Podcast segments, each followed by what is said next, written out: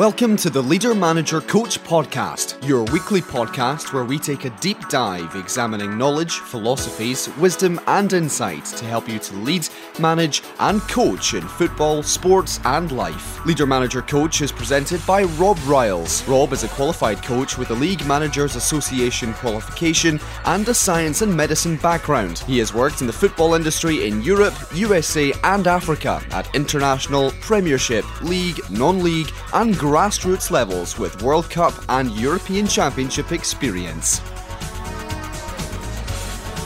Hello, and welcome to another edition of Leader Manager Coach. It's Rob Riles, and uh, welcome to another edition. Today, I'm really excited to have somebody with me that um, has been a good friend of mine, somebody that um, I hold in really high esteem. Um, he's had a real esteemed career as a non league footballer, he's a coach, educator, and he's worked in international football and worked in Europe as a coach. And it's somebody that I know has got vast amounts of experience. So I'm really pleased to introduce a guy called Steve Rutter. Hi, Steve. Hi. How are you doing? Yeah, I'm good, thank you. Yourself? Yeah, I'm great, and thanks for coming along. Um, the reason I've asked you to come along is because obviously we've worked together in the past, and um, I've been fortunate enough during our work time just to sit and have coffee with you, tea with you, work out on the grass with you, and see how you coach players, see how you educate coaches.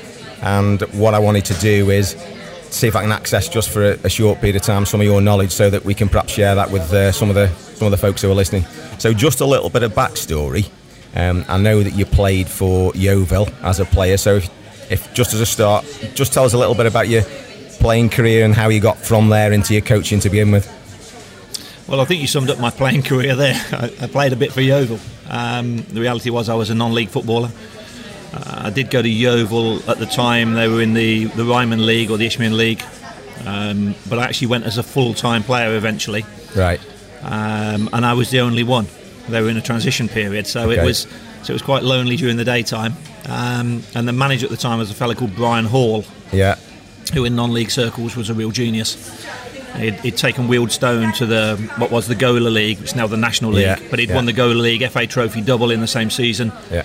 Um, and Wealdstone are a small team, in, even in non-league terms. So I went to work with him, and, and he was a person really who got me into coaching as well. Because when I went to Yeovil full time, he said to me, "Look, you, you know, I've got you here full time because I think you're a good athlete. You can kick people. Um, you're not the best with the ball, which was true." Uh, he said, but I think you'll make a much better coach than you ever will a player. So you should really think about getting into coaching early. Um, and how old were you then, Steve, when you started that journey? Oh, about 24. Right. 24, 25. Young, yeah. yeah. to be told you're not good enough as a footballer at that Yeah, it's great, isn't it? yeah, become a coach in rubbish as a player. Um, but he was spot on, to be fair. And, and I think I deep down I knew that anyway, um, because I always felt a bit pressurised when I played. I was always a bit scratchy. My techniques were never really pure, you know. And I see some players and, and they're just effortless.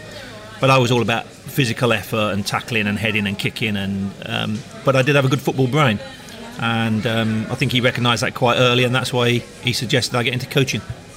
Okay, so after you'd kind of got to that point where somebody had said to you, "Look, I think coaching would be possibly a niche for you," did you start straight away with your own education, moving at that age? Well, that probably already started because I um, I left the police force to go to Yeovil, and I'd, in the police force I'd specialised as a, as an instructor. Right. So I'd done physical education, self-defence, first aid drill. Uh, and part of the physical education program was all sorts of different sports. So I'd already done right. football coaching badges, um, but I carried on playing, um, and and then took my prelim badge and uh, eventually my full badge and set up a youth training program. So I stayed as a full time player by definition of my contract, yeah. But the club found other things for me to do. So I started to get into the coaching side whilst I was still playing. Okay. Um, and I think, like you said earlier, just being around Brian Hall, sitting talking, mean, you started the process of coaching because you were taking on information that maybe you didn't realise, and it was already starting to shape your thinking. So, so okay, Brian Hall isn't somebody that, that I, I actually know. So, what was it about him, just briefly, that that makes you say, you know, he, he was a he was a, a name or a legend in, in non-league circles? What was good about him? Well, I mean, we, we spoke before he came on air about Dick Bate. Um, the, the thing I found in, in my coaching career as I've gone through it is there's always been lots of people that have known much more about football than me. Uh, and it's not necessarily their football knowledge that attracts me to them. It's what they're like as people. Yeah, yeah. And, and Brian and, and Dick Bate, who, who, as you know, sadly passed away, um, both of them shared really similar characteristics in terms of their great people, great humans, real dedicated to their craft, Yeah. always got time for people. Um, and, and Brian, I say, and, and, and Dick shared those, but, but Brian worked in an environment of non league football where, given the resources he had at his disposal at Wealdstone, for example, to win the Gola League and the Yeah. FA Trophy in the same Yeah. season is, is the non league equivalent of Leicester winning the Premier League. Yes, yeah, yeah. But it's, it's the way he was as a person that, for me, really separated him. Um, and, and so when he said to me, like, become a coach, I, could, I believe what he was saying. So it was his people skills and his his character over and above his maybe his tactical or technical knowledge. Yeah, I mean, I, I even now I split up coaching into four competencies. Whether Yeah. you, whether you're a coach educator or a coach of players, Yeah. um, and they're the same four competencies. You just vary how you apply them in the circumstances. You know, number one is emotional intelligence, Yeah. And I think maybe historically in English football that's been a little bit lacking, particularly in professional coaching. It's been such a macho sort of business. It's all about he's a footballer. Well, actually, the footballers are people first. Uh, Yeah. I think maybe the foreign coaches have a slight head start because they come from from a slightly different perspective. But emotional intelligence would be something I think if you looked at people like Dick Bate, if you looked at Brian Hall, you looked at the, the really good coaches you see. I think a lot of people would say that's one of their number one qualities. Yeah. They can relate to people, they can engage with people, and they can inspire people. Yeah. So that and that so that that was, would be the where Brian Hall was was high on the on that spectrum for you, yeah. Well, he was he was high on that, but it is is you know my four competencies, for example, are emotional intelligence, Yeah. organisation, and logistical skill. So Yeah. managing human and physical resources. Yeah. he was outstanding at that. Yeah. Um, your subject specific knowledge. In our case, it's football. His knowledge of football was encyclopedic. number three? Like Dick, one of one of the three, yeah. Yeah. And then Yeah. the fourth one is like the pedagogical skills. You know, your skills to teach and communicate the information Yeah. to people so they can learn those those three sit just below the emotional intelligence. So so the numbers two, three, and four are really equal. So although is that is that set of four something that you've come up with yourself? Obviously they're not unique eh, eh, you know, in themselves because we it doesn't take a rocket scientist to realise that if you're going to be good at something, you've got to have a, a detailed knowledge of that. Yeah. And if you're going to work with, unless you're going to lock yourself away in a laboratory and be Einstein, you've got to get on with people at some point. And if you're in an organisation, you've got to utilise the resources successfully. Yeah. So, but are those four things that you've drawn down, Steve, and look at as real the four legs of the table, if I can use that analogy? Is that something you've come up with yourself? Well, uh, uh, that's my four. Yeah. Um, whether somebody else somewhere else in the world has got those four written down as well, I don't know. But they are your yeah. But from my experiences, yeah. those are the four things that I've highlighted. I mean, when I was younger, uh, I probably didn't recognise the fact that I was going to to Brian, who was like a mentor, really, my first mentor. Yeah. Dick Bate would be my second mentor. You know, I'm 55 now, um, and they're obviously significantly older than me, but they were both my mentors. And as I said, lots of people had more of the technical and tactical knowledge about football than I did when I started coaching. But I didn't go to those people because I didn't like their, their human qualities. You know, it was that other human side, the emotional intelligence side of Dick, of Brian, that attracted me to them. And, yeah, so when you look back, would you say in hindsight that that's why they became the mentors to you? Yeah, Uh, absolutely, absolutely, one hundred percent. So- And and what they were good at doing was adapting it. You know, I've Yeah. seen both Brian and Dick do sessions with eight-year-olds on a park, and, and they've got an encyclopedic knowledge of football tactics and skills and systems of play and everything. And actually, they go out and put on a fantastic session for an eight-year-old, and the eight-year-olds come off giggling, laughing, and because they're there for a different reason. And coaching is something different in that context. So they can actually adapt to do that and not just go out and do a Champions League session be on a on a Thursday before the game on a Saturday if I could, you know, or so that, yeah, yeah, no, ab- absolutely, and that and, and that's one of the things. You've got those four competencies, and then everything is Yeah. for me is situationally specific.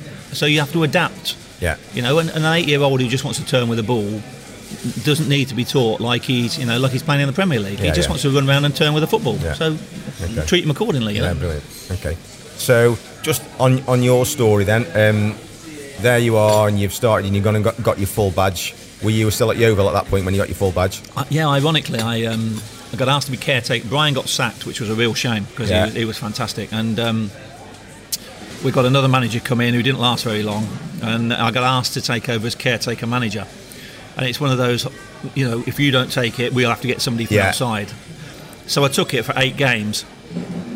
I didn't have an A license at the time. I was booked on the course. It Yeah. was the full badge in those days. It was called the full badge, and I was booked on the course at the end of that season.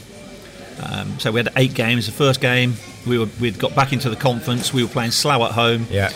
It, it was a hurricane all day long. We were 5 0 up at half time. We won 7 2. Even the goalkeeper scored for us. right. Uh, and everybody said, "Oh, this management lark's really easy." Easy, innit?" innit? Yeah. Yeah. So I got offered the job at the end of the season because we, we, I think we won four, drew two of those eight games, um, stayed up quite comfortably, Yeah. and then they offered me the manager's job. So I actually took the manager's job before I'd actually got the A license. Yeah. And to be honest, when I look back on it now, I was never equipped to become to become a manager at that moment in time. And when you look back, what were the reasons for that? Would you say?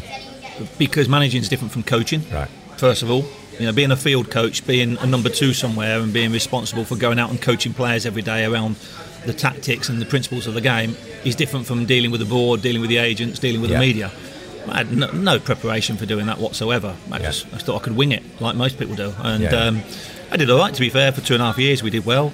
Um, But I can't say, other than one game against Arsenal in the FA Cup third round, I can't say I actually enjoyed a game. You didn't enjoy any of the games Not really, no. Because was, of the stress of it. yeah, I was either relieved because we'd got a result we needed, or devastated because we hadn't. Um, and it- That's interesting. I, I remember John Rudge, um, you know, who was Port Vale for 19 years, and he, he said he he said exactly the same as that. Steve, he said I never enjoyed one game. He said the only emotion I ever felt that was any good was relief, and Yeah. in a way, I suppose that's a little bit of an indictment about what the game's about in terms of the pressure. But it, it, it is you could look at it and say, well, actually, you know, you can understand why some people don't don't pursue go it. into Yeah, and, and you know, it's, again, it's, it's context, isn't it? Because I was at Yeovil, we were in the National League as it is Yeah. now, the conference. Um, if I got sacked, I probably needed to go and get a job on the following week Yeah. because you don't earn the sort of money Yeah. that you do. You know, I'm Yeah. not Vinci, uh, Villas-Boas. Yeah, yeah. You know, I wish I was. um, so you, you get a good job, and the only reason I enjoyed the Arsenal game was because the club were bankrupt at the time. We got to the third round of the FA Cup. It was on television. We made a fortune out of it. It saved the club from Brilliant. bankruptcy. And I could sit back and say, at least Yeah, you know we're all yeah. going to get paid for the rest of the season. still gonna keep going. But I have to say, genuinely, I, I can't remember enjoying a game. It was just relief or devastation. So at that point, you were obviously coaching players in your role as as um, uh, manager and coach. How did you then get from there into your was your coach education? Was that your next career movement after that?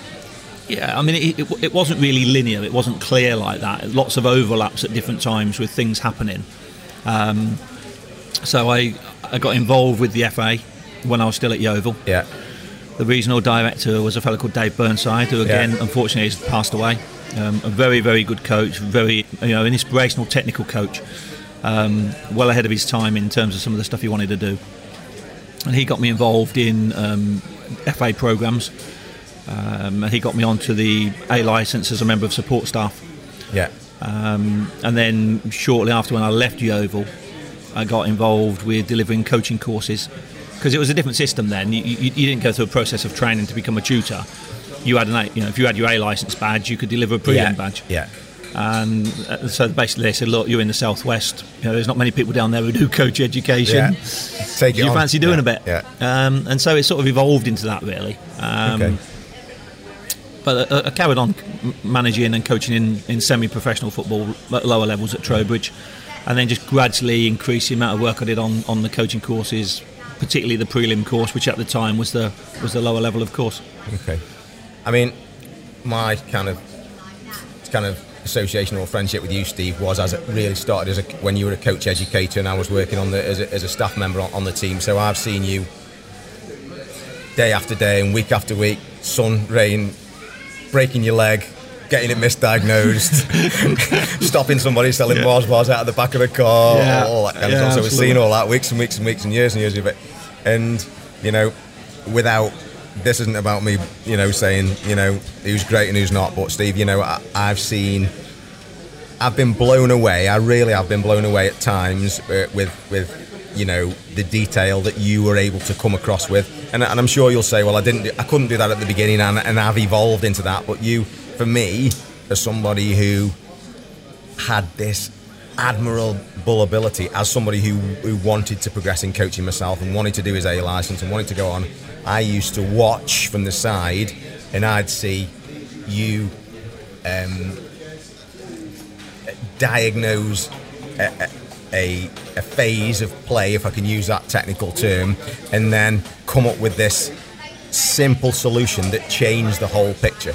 Um, now, there might be people listening to this who think, blimey, I don't know what all that's all about. Um, but did you just perhaps tell us as, through your journey, did you go through that process yourself of seeing things that maybe Brian could do or Dick could do that you thought, flipping heck, I, I can't do that, I couldn't see that, and they came up with the answer?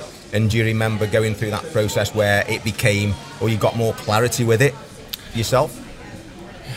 Yeah, I think there's there's two strands to it as well. I think. I mean, as I've got older, I've started to look at things away from football and, and like what I call a genetic predisposition for certain things. Yeah.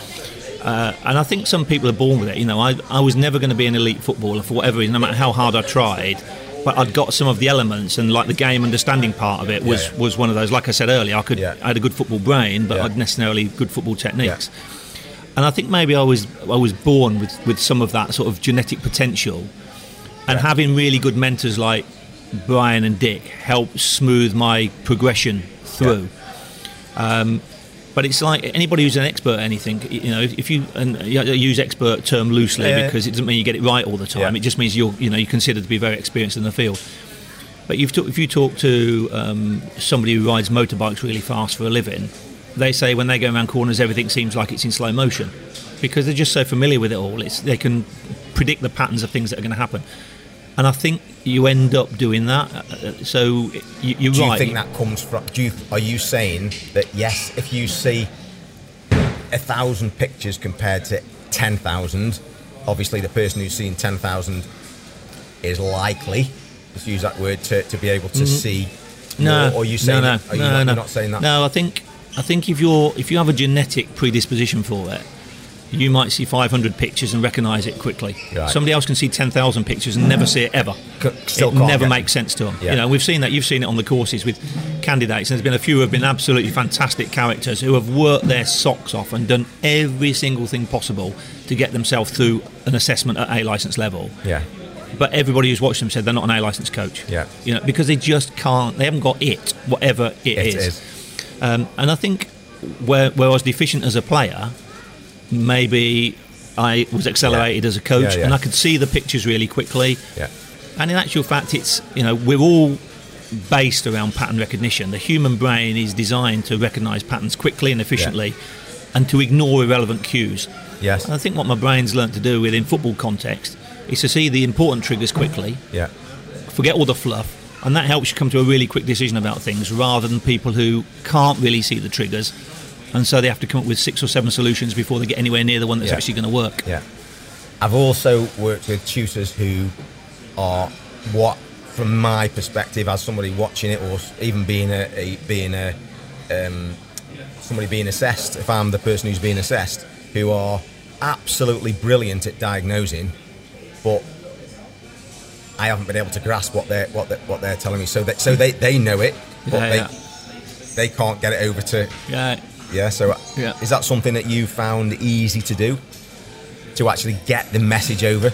Um, not always. No. I mean, uh, you know, I have this horrible habit, and it may even have come across on here, that when I get into a subject matter, I get quite quick and quite excited. Yeah. And a few of the other tutors have, have been standing on the side doing the, the throat slitting motion. Basically, shut up. Um, Yeah. but I think uh, the, the art, I suppose, of, of being really good at something is you can take something that's complicated and present it in very simple terms Yeah. Yeah. you know so uh, and i think that's uh, experience maybe that innate disposition for it plus the experience you become better at taking the very complicated thing and putting it in very simple terms Yeah. because you have to grade it down for people's understanding Yeah. once they've got the basic the fundamentals or the principles of it you can then start to give them more complicated examples and, and, and make it more challenging Yeah. Okay. So also looking at looking at the game, if we just take take football because that's what we're talking about, do you think you have a predisposition to coaching in the game compared to coaching for the game? Is that would be your preference to do that, or you're not? Again, like talking about Dick can, can Yeah. be go to eight year olds or Yeah. or a pro team. Does it matter to you? Are you? No, no, it doesn't really. It, it, I mean, it depends where you are because you know you do some team coaching sessions and they're okay and you get through them. Some you enjoy more than you enjoy others, and, and I can go and coach techniques and have a fantastic time doing that. Um, it, your brain's working differently, really, in, in the in the two. One, you're responding to things that are happening as a result of the the free flow of the game, and the other one, to a large degree, you're predetermining how you're going to build the session up and how you're going to move it on and you know the rough range of variation that you're going to get. I'll do this practice; it will probably take six or seven minutes, and then maybe I can move on to something like this. You know, it's not always Yeah, yeah. specific. Um, I just enjoy coaching, you know, and um, and, and I, was, I was having a conversation with somebody earlier today, and those four competencies we spoke about Yeah. earlier, they're, they're absolutely prerequisites.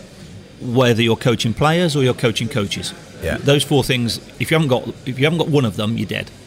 You really are. Uh, you need some of them, Yeah. you know, to a degree of all of them in, in each situation. Um, what was I going to say? I've lost me lost my train of thought there. Really, a That's little okay. bit. That's no, I was just because I was thinking about you need that. Um, no, we'll come back to it because it'll it'll come to me in a flash in a moment. So, so out of all the, the coaching spectrum, whether that's coaching in the game, you know, scenarios, free kicks, I don't know, front third or defending third or coaching techniques, what is it that gives you the biggest um, thrill or the biggest amount of pleasure or the greatest feedback when you think, "Do you know what, that's been a brilliant day that has? Or it's, uh, is there anything specific for you? No, there isn't. I mean, I, when I worked at Panathinaikos, Yeah. um, I can remember going out. I had three young lads who were all, all defenders. Yeah. Um, and I'll give you their names if you want, but it's a real name. one of them, one of them was called Kostadinos Triantafyllopoulos. Right. hell of a name that. Are you fluent in Greek now? Yeah. Yeah, well, Yeah. not. Yeah, I couldn't survive basically. Yeah, so there was him, a boy called Diamanti Houmis and and Marinakis, who were all, all young defenders Yeah. and fullbacks. And we are going to do an extra session on the pitch just on defending one v one in wide areas. Yeah. So you know it's going to be explosive. It's going to be short blocks of work for them because that only happens four or five seconds at a time Yeah. maximum. You know, and there's three of them to rotate round. And I went onto the pitch to get set up, and it just started lashing down with rain. So I'm hiding in the in the hut, the equipment hut. Um, the main changing room blocks two, three hundred yards away, and the, it's lashing. and The sky's black and that, and I'm thinking, you know, there's no way we're going to take this session. And then suddenly I hear this giggling, and these three lads come in running across the fields because they're so desperate to get out on the fields and play. So we did an hour and a bit, just the three of us. Well, sorry, th- Yeah. those three and me out on the pitch, and it was absolutely magnificent. Yeah. you know. So I got as much joy out of that Yeah. as I do out of going to do an 11 v 11 session, playing through the thirds. That works and That gets it with works. an object and finishes with a yeah, Yeah, you know, yeah, and yeah. well, it's ideal. You're doing playing out from the back. You play out from the back, 15 passes, and you smash one in the top corner, See and it. everybody claps and says, "Get off." yeah, Uh, but but no, Yeah. I there's just something that's there's an intrinsic joy and value in coaching and Yeah, yeah. and communicating with Yeah. the players or the team. so I think that goes back to the the humanistic character thing, doesn't it? It's not it's not just about how can you get that person to be great at this. It's the feedback you get from, from that in, human interaction. Yeah, it is, and, and some of the stuff as well is like when you when you've got an eleven versus eleven. You know, we talked about organisational logistics as one of the competencies. Well, the organisation takes care of itself. You've got a full size pitch. You've got 22 players. Yeah. You know, goalkeeper at either end and a ball. Yeah, yeah. Now you're going to coach within that. There's no there's no thought has to go in necessarily to the actual structure of the session. You might plan. I would like to start here under these sort of Yeah, circumstances.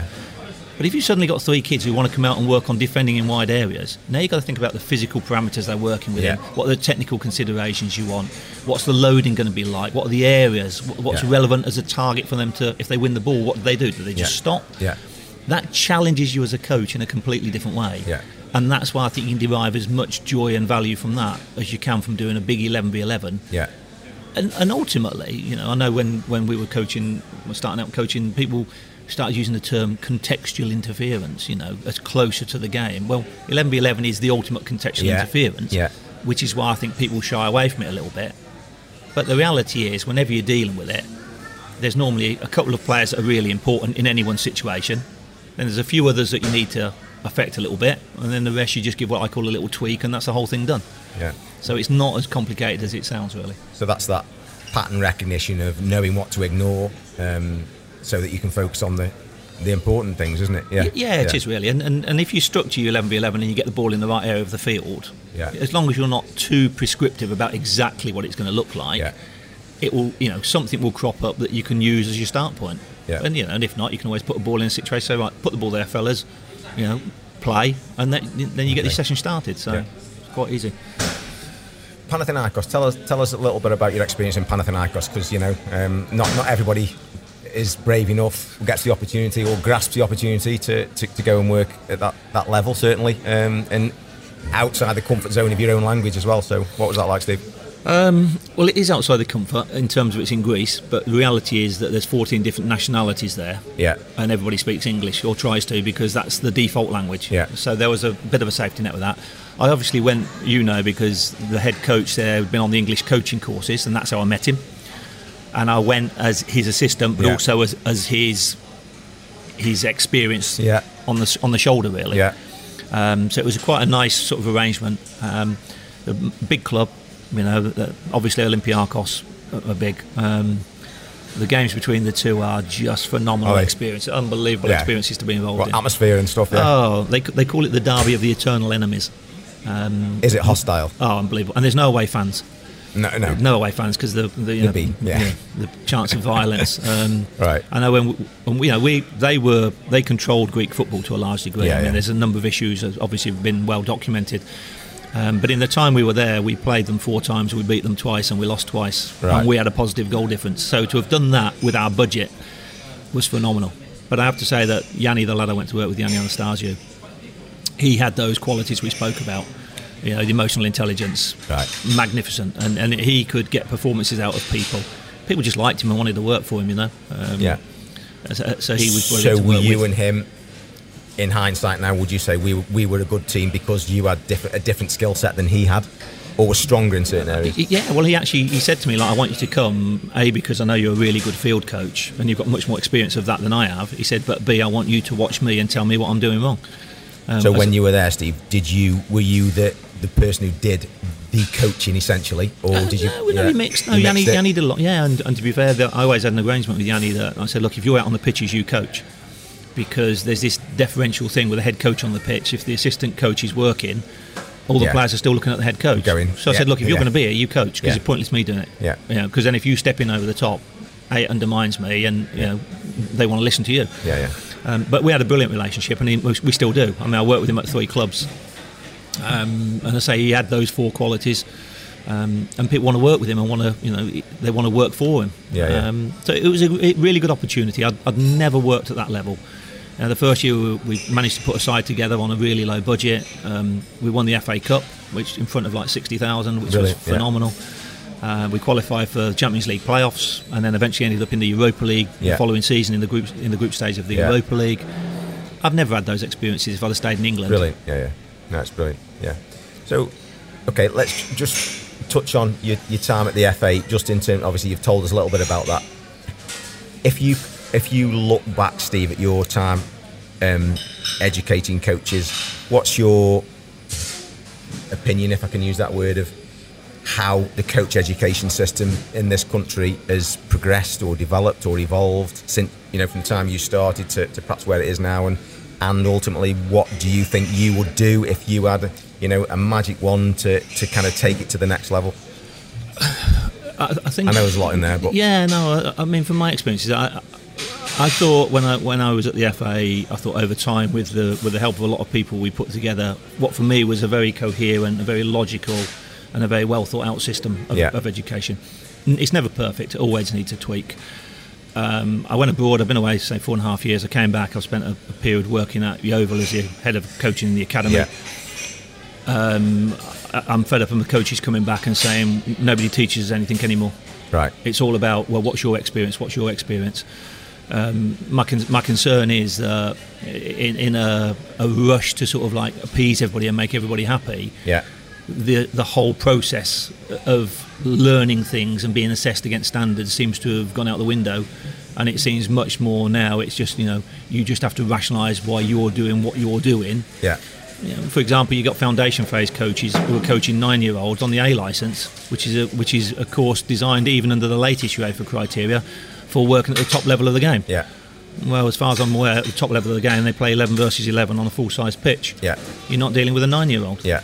So how can a ni- how can a coach of an under nines team go on the A license and get the badge be when they go back to their club and they're coaching nine-year-olds? Yeah, yeah. You know, it's impossible for me. But I, I'm not in charge of it anymore. So Yeah. and, and so so I, I think that's long term. I think it's doing a massive disservice to coach education in this country. Yeah. So, having you know, as somebody who myself who's been through that process and gone through an assessment, not passed, gone away for three and a half years and done sessions week in week out um, at university sides, at, at non-league sides, at, you know, all Sager Town on a on a Tuesday and a Thursday with eight players when they turn up, and you need you need sixteen to do your pay, you know, to do whatever you need to do. Um, I recognise that. Um, so, do you think that in order to, what can I say, to progress things, that uh, there needs to be a review of, of, of, of standards, if that's the right word, or, or is it is it something that's just is it just the evolution of time? Because I think in education itself, never mind in, in sports education or football education, for me, um, having people in my work area of work come through who are newly qualified, they often come through um, with different grades that, nobody nobody not gets through. Everybody gets through, but some get through with a you're okay and you're, you're you're a bit better and you're a bit better. It's almost wrong to actually tell somebody that they're not up to standard, Steve. That's how it seems to be. Listen, um, people who just say we're getting old and, and grumpy. Um, I listen to all the all the people now in education talking about the key factors in people's achievements. You know, qualities of resilience, a growth mindset. You know, to quote Carol Dweck and all the research and all, and then they do absolutely everything they can to ever avoid making anybody ever overcome Yeah, any yeah. obstacle. You know, like you say, everybody's competent. You know, I'll come back and watch you six times, and eventually I'll pass you, even Yeah. if you're not any better Yeah. because actually I want you to feel good about yourself. Well, you know, my reality. People said to me, I, I, I did an A license course presentation as a, as a guest speaker, and I asked the group. I said, how many of you think it's appropriate that A license level you should be assessed, physically assessed by a tutor on the side of the pitch, in a session in order to be competent? And I think a class of about forty-two put their hand up, and the rest didn't. And I said, well, let you know, let me tell you now from my experiences, you're an idiot if you don't think you're being assessed every time you step across the white line to do Yeah, a coaching yeah, session. yeah. And I gave them an example at Panathinaikos when I was there. You know, I'd coached uh, on coach education. You, you know, you know, you've been on the courses. I'm not name dropping, but I've, I've, I've delivered on courses where you know people like Zola Yeah. and Peter Beardsley and Gus Poyet and Yeah. all sorts of Champions League winners and all sorts. So, yeah, okay. But as coaches, now I'm coaching a team of players at Panathinaikos, and I did the evaluation after our first away game, which we lost three 0 against another Athens team called Panionios. And so I did the I did the video analysis and everything the following morning, and we went out onto, and as we went out onto the pitch, two Swedish lads, Swedish internationals, um, Marcus Berg, who played against England in the in the World Cup just Yeah. recently, was one of the two, and they put their arms around my shoulders as we walked out, and they said, "We're really glad you did that."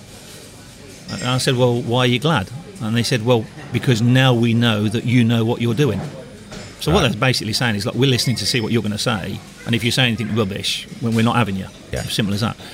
Um, so that's what they said. So I was being assessed. So Yeah. you know, my riposte after three paces was, bearing in mind we lost three 0 and played so badly. When will I know that you know what you're doing? Yeah. yeah. Which- now you know that I, I know what I'm Yeah. doing. At which point Marcus said, "Yeah, good point." Yeah, yeah. Um, but what I'm saying is, that was just an example of them saying, listen, just because you're the coach, we ain't taking everything you say for granted. You tell us some rubbish, you know, and, and we'll let you know.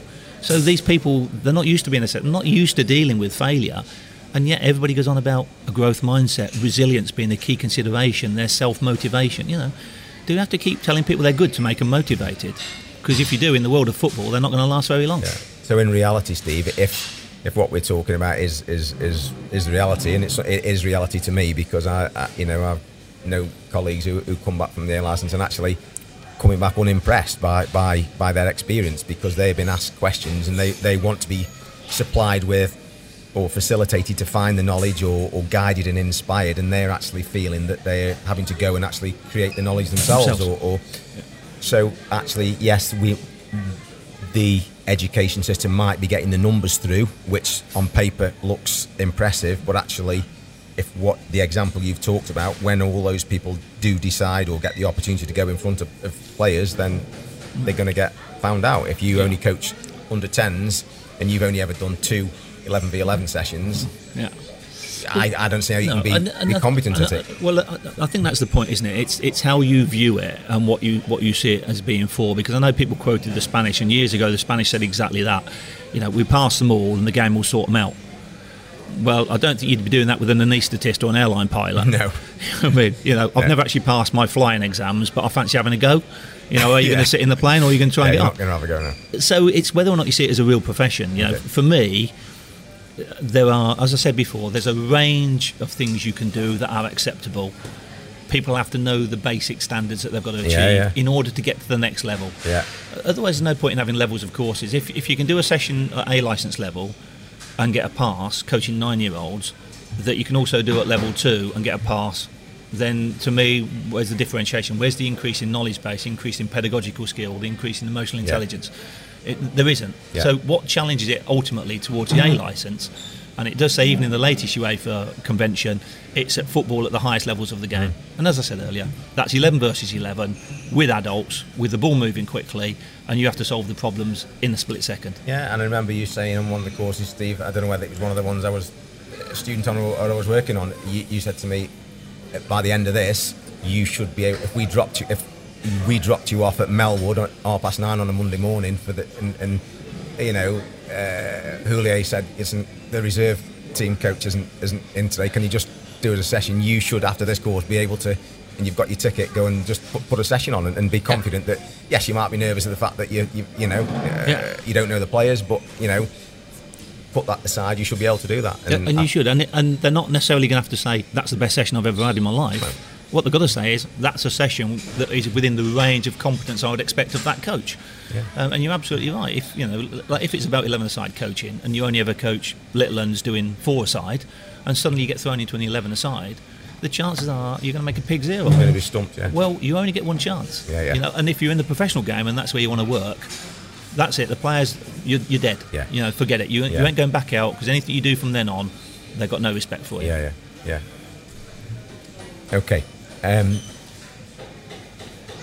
obviously, recently, I think that's the last time we hooked up was when we were at um, Dick's, Dick's, funeral. Yeah, Dick's funeral. and obviously, you know, you've already mentioned that Dick was one of your one of your mentors, and, and I kind of knew that uh, in a way by via um, you know speaking to you in, in the past, Steve. Um, so, just for the people who are listening who haven't had the good fortune of being able to spend time around Dick, um, do you want to just perhaps share a little bit about um, why Dick was great at what he did and, and how he inspired you and, and what it was, you know, about him that, that kind of influenced you in your in your career, really? Yeah, I suppose we're back to the to the same points really. Same with Brian. You know, the, Right. the four competencies. Yeah, But there, there was something about Dick. Uh, he was more known in the coach education world than, than Brian would have been, Yeah. for example. Yeah. So Brian was very particular to me. Dick, I think, is more global Yeah. in terms of his uh, his appeal and his and his reputation. Um, I think the thing after he died, I spoke to lots of people around the world who, who knew him, and again, the, the first thing all of them all of them said was, "Oh, what a great fella," you know. And yeah, yeah. Dick had this this brilliant way of doing things, and um, his attention to detail, and uh, Scary, just- yeah. I mean, some of his PowerPoint presentations, I've never seen so many colours on one slide in my Oh, life. my. Green writing on a purple background. What and about his position specific? Or? Oh, just, I mean, but but the man Yeah. was an encyclopedia of football, and, and his passion was you know, was undimmed by the years. You know, he was still the same as when I first met him. And I can remember the, the first time I ever met him actually was after David Burnside left the FA regional Right. job in Southwest, and we had a couple of temporary ones, and then a couple of lads down there, Alan Gillette, myself, we all fancied ourselves for the job, and because we'd been supporting the system. yeah, yeah. And anyway, they, they appointed this fellow called Dick Bate. And so we're driving up to this first seminar at um, Millfield School, and we're sort of saying, "Well, he better be good," you know what I mean? And after the seminar, we got in the car to drive back, and I just looked at Gilly and I said, "He'll do." And That said it all. On the was it. understatement, Yeah, yeah. absolutely. Oh, he'll do. He's just magnificent, and I Yeah, mean, yeah. when you go around the world and you realise the esteem that he's held in in all all corners of the globe, you know, it's unbelievable. He was just the most wonderful fella His knowledge was encyclopedic. His mannerisms were beyond reproach. You know, he, he was just brilliant. And he did. He just inspired you. He just inspired you to get better. And you know, not just me, but there's a young lad called Kev Nicholson. Kev must be like 32, 33 yeah, now. He, wasn't he his first youth award? One of yeah, he was on one of the yeah. um, the um, advanced youth award. Yeah, the advanced youth yeah. award. He was also on the elite coaches badge. Elite coaches, and elite it, coaches badge, and um, but, you know, almost like a different generation to me, but holds him in exactly the same sort of esteem. You know, and it's a sad loss to the game. And I, I really, again, I really felt that although you know, I'm off to St George's Park tomorrow and the FA are naming a training pitch yeah. after him, which is, to be fair, the least I think yeah. the National Association could do. I really felt that he should have been, a long time ago, he should have been in charge of coach education and player development in this country because he, he was just head and shoulders above anybody else. Yeah, and, yeah. All right, it, it, maybe people say some of his, you know, some of the way he did stuff wasn't quite in keeping with modern trends, but not everything that's that's new is good, you know. No, and, no. and If it's not broke, don't fix it. And Dick had so much value for everybody. Um, uh, you know, it'll be, it's a massive, massive loss, and I, yeah. I think he's irreplaceable. He's a one-off. And um, all his knowledge that he's left behind, Steve. Yeah, I believe you've um, sort yeah. of um, taken yeah, on a little bit have, of a project. Yeah, well, Maggie, um, Maggie asked us to try and sort it out because you know, there's so much there. You, know, you, don't want to just lose it. So we're trying to preserve it the best we can. Um, I've got five lads helping me. Um, Kevin Nicholson's one of them, but a few other lads. Jim Hicks from the PFA, um, Noel, um, Kenny Swain, and Dennis Mortimer are coming in as well to help out. And um, between us all, we're gonna we're gonna try and go through his yeah. archive of stuff, yeah. and then try and coordinate it in some sort of uh, usable yeah. um, resource, and then try and do something with it so that other people in future generations can benefit from it. Brilliant. Yeah, yeah, that, that's absolutely brilliant. So, okay, just moving on from that then, Steve. Um, you know, they, they, you know, where, where are you now, kind of in your own coaching journey, and, and what's kind of uh, is there anything you know what's next for Steve? well, if there's anybody listening, if there's anybody listening oh, who has a very nice job going, oh, yeah. I am available. Um, no, I mean at the moment I've just recently signed a, a consultancy agreement with the Asian Football Confederation. Uh-huh. Um, uh, they contacted me the other day with a first like engagement to go and do some stuff. Yeah. Um, I'm talking to a couple of other people about permanent jobs because yeah. I'm not really sure where I'm going to go. Uh, a lot depends on opportunity, obviously. Yeah, yeah, yeah. Um, but when I left the FA in 2013 to go into club football, it was because I felt I needed to get some contemporary experience of coaching players. Yeah. Because my experiences of coaching teams and players of 10 years old. Um, and I've done that now four and a half years. I've done it in Greece, I did it in Holland and Belgium in the top divisions. So I feel like going back into coach education now would be something I'd like to do. Yeah, yeah. Whether that's with one permanent job or as a consultant for a number of agencies, I don't know yet.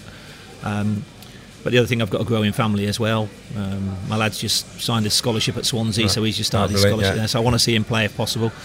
Um, but I just want to be, you know, football's in our blood, isn't it? We can't yeah, it's you know, moan about it. Alone, it? it, yeah, it yeah. whacks you down a few times, and you know, but you you come back to it, and yeah, I have to be honest given from where I started as a, as a very average player, coming off a council estate in Northampton, playing for Wellingborough Town at the Dog and Duck, yeah. you know, I've not had a bad career out of it. so, um, as I say, I may not have the money of Villas-Boas.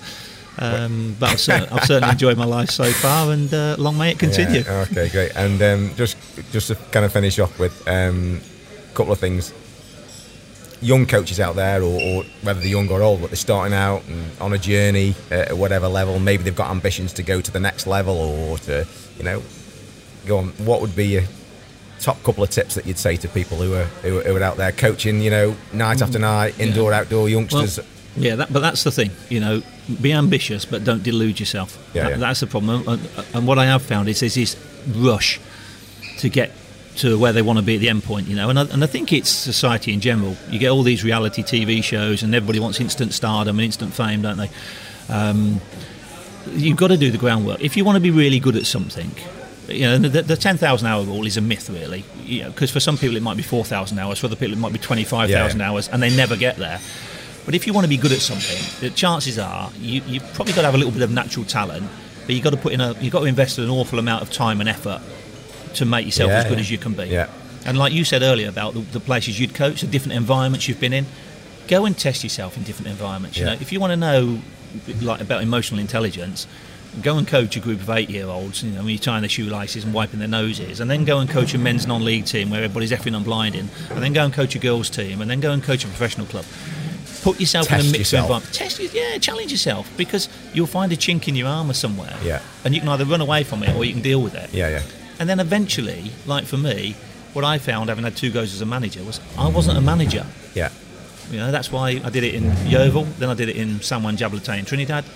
I'm not a manager. Yeah. I don't, you know, I should have learnt my lesson the first time. Maybe I'm thick. Took me two goes. Yeah, yeah. But challenge yourself. Go and practice the thing. Find out what niche suits What you, niche, yeah, yeah. and then work as hard yeah. as you can to be in good that. at that niche. And be happy in it, yeah? Um, yeah, be happy in it. Enjoy what you do. Yeah, you yeah. know, and, and it's being happy is not all about the financial rewards and that. It's No. about the sometimes it's the intrinsic challenge. Listen, if you can do a job you like and somebody's going to pay you a lot of money, that's probably better than doing a job you like when Not they don't pay you paid. at all. Yeah, yeah, yeah. Um, Yeah. But there are times in your life when you do A and times in your life when you do B. Yeah. Uh, And uh, you know, nobody has this like linear, perfect world Yeah, yeah. where they just go from A to B to C to D. Yeah, no. So expect some setbacks. We spoke earlier, the growth mindset, dealing with adversity, you know, resilience. Be prepared for it. Yeah, yeah. You know, and and that's again back to the courses. If you go on a course, you know, you really want it to test you. You really Yeah, want yeah. it to challenge you. Yeah. If you if you take a role somewhere, a job, you want it to test you. You want it to challenge you. Yeah. If it doesn't, how are you going to grow? How are you going to get better? Yeah, yeah. Yeah. Be prepared to get some slaps in the face because you're going to make some mistakes. You're going to make yourself look stupid, and then you just brush yourself down and get on again. Yeah, yeah. Okay, Great. And, okay, so we've talked about Steve the coach and, and, and Steve the manager and Steve the player. So just just to finish off, I will do a couple of quick questions about the person. So Steve, as a person, I- I'm probably going to drop these on you actually. So um, have you got a favourite film? A film that really inspires you, or you really like, or you watch ten times? Actually, I've watched lots of films, lots of times. The Killing Fields, I really like. Yeah. All the Bourne films Yeah, yeah. are fantastic, and Shrek.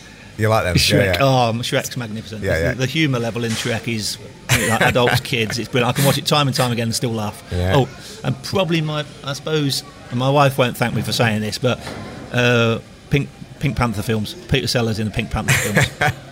Classic. It's just your sense of humour. Yeah, yeah, she can't watch them. She just shuts the door and leaves me in there. Yeah, yeah, yeah. Okay. Um, book. Is there anything that you think? do You know, if you, I know you're a reader. I know you're, you, you know, you're that kind of. Kind of, have you got anything? I that- love reading. I love reading, particularly at the moment. I'm, I'm massively into things like like neural processing, decision making, what makes you make the decisions you make, pattern recognition, all those sorts of things. Um, Proust was a neuroscientist. Was a really good book, so I'd recommend that if anybody's out there, What's young that- what's coaches. Well, Proust was a yeah. neuroscientist, Right. Yeah, and it just talks about like different things, the way the way people do things that actually they don't even realise. You know, Yeah. um, Le Guide Culinaire, the, the cookbook, Auguste Escoffier, you know, how clever he was.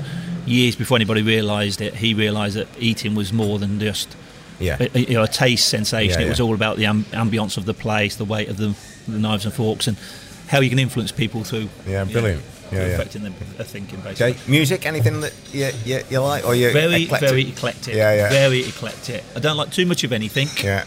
a little bit of a little bit of everything, to be honest. And I think Adele has got an amazing voice. Yeah, brilliant. Okay, well, Steve, unless there's anything else you want to chuck in as a last bit of, of advice to, to young coaches or managers, um, then you know I'll, I'll, I'll let you get on your way. And um, thank you very much for your time because it's been great. So I suppose your only advice is don't do an interview in the motorway service. Yeah, yeah. Don't, we don't want kids shouting and Yeah, screaming. absolutely. Okay, but no, brilliant. Thanks. All right, thanks very much, Steve. Okay, thank you very much, and uh, hope you've enjoyed that, folks. Um, that's Steve Rutter. Um, tons and tons of information there.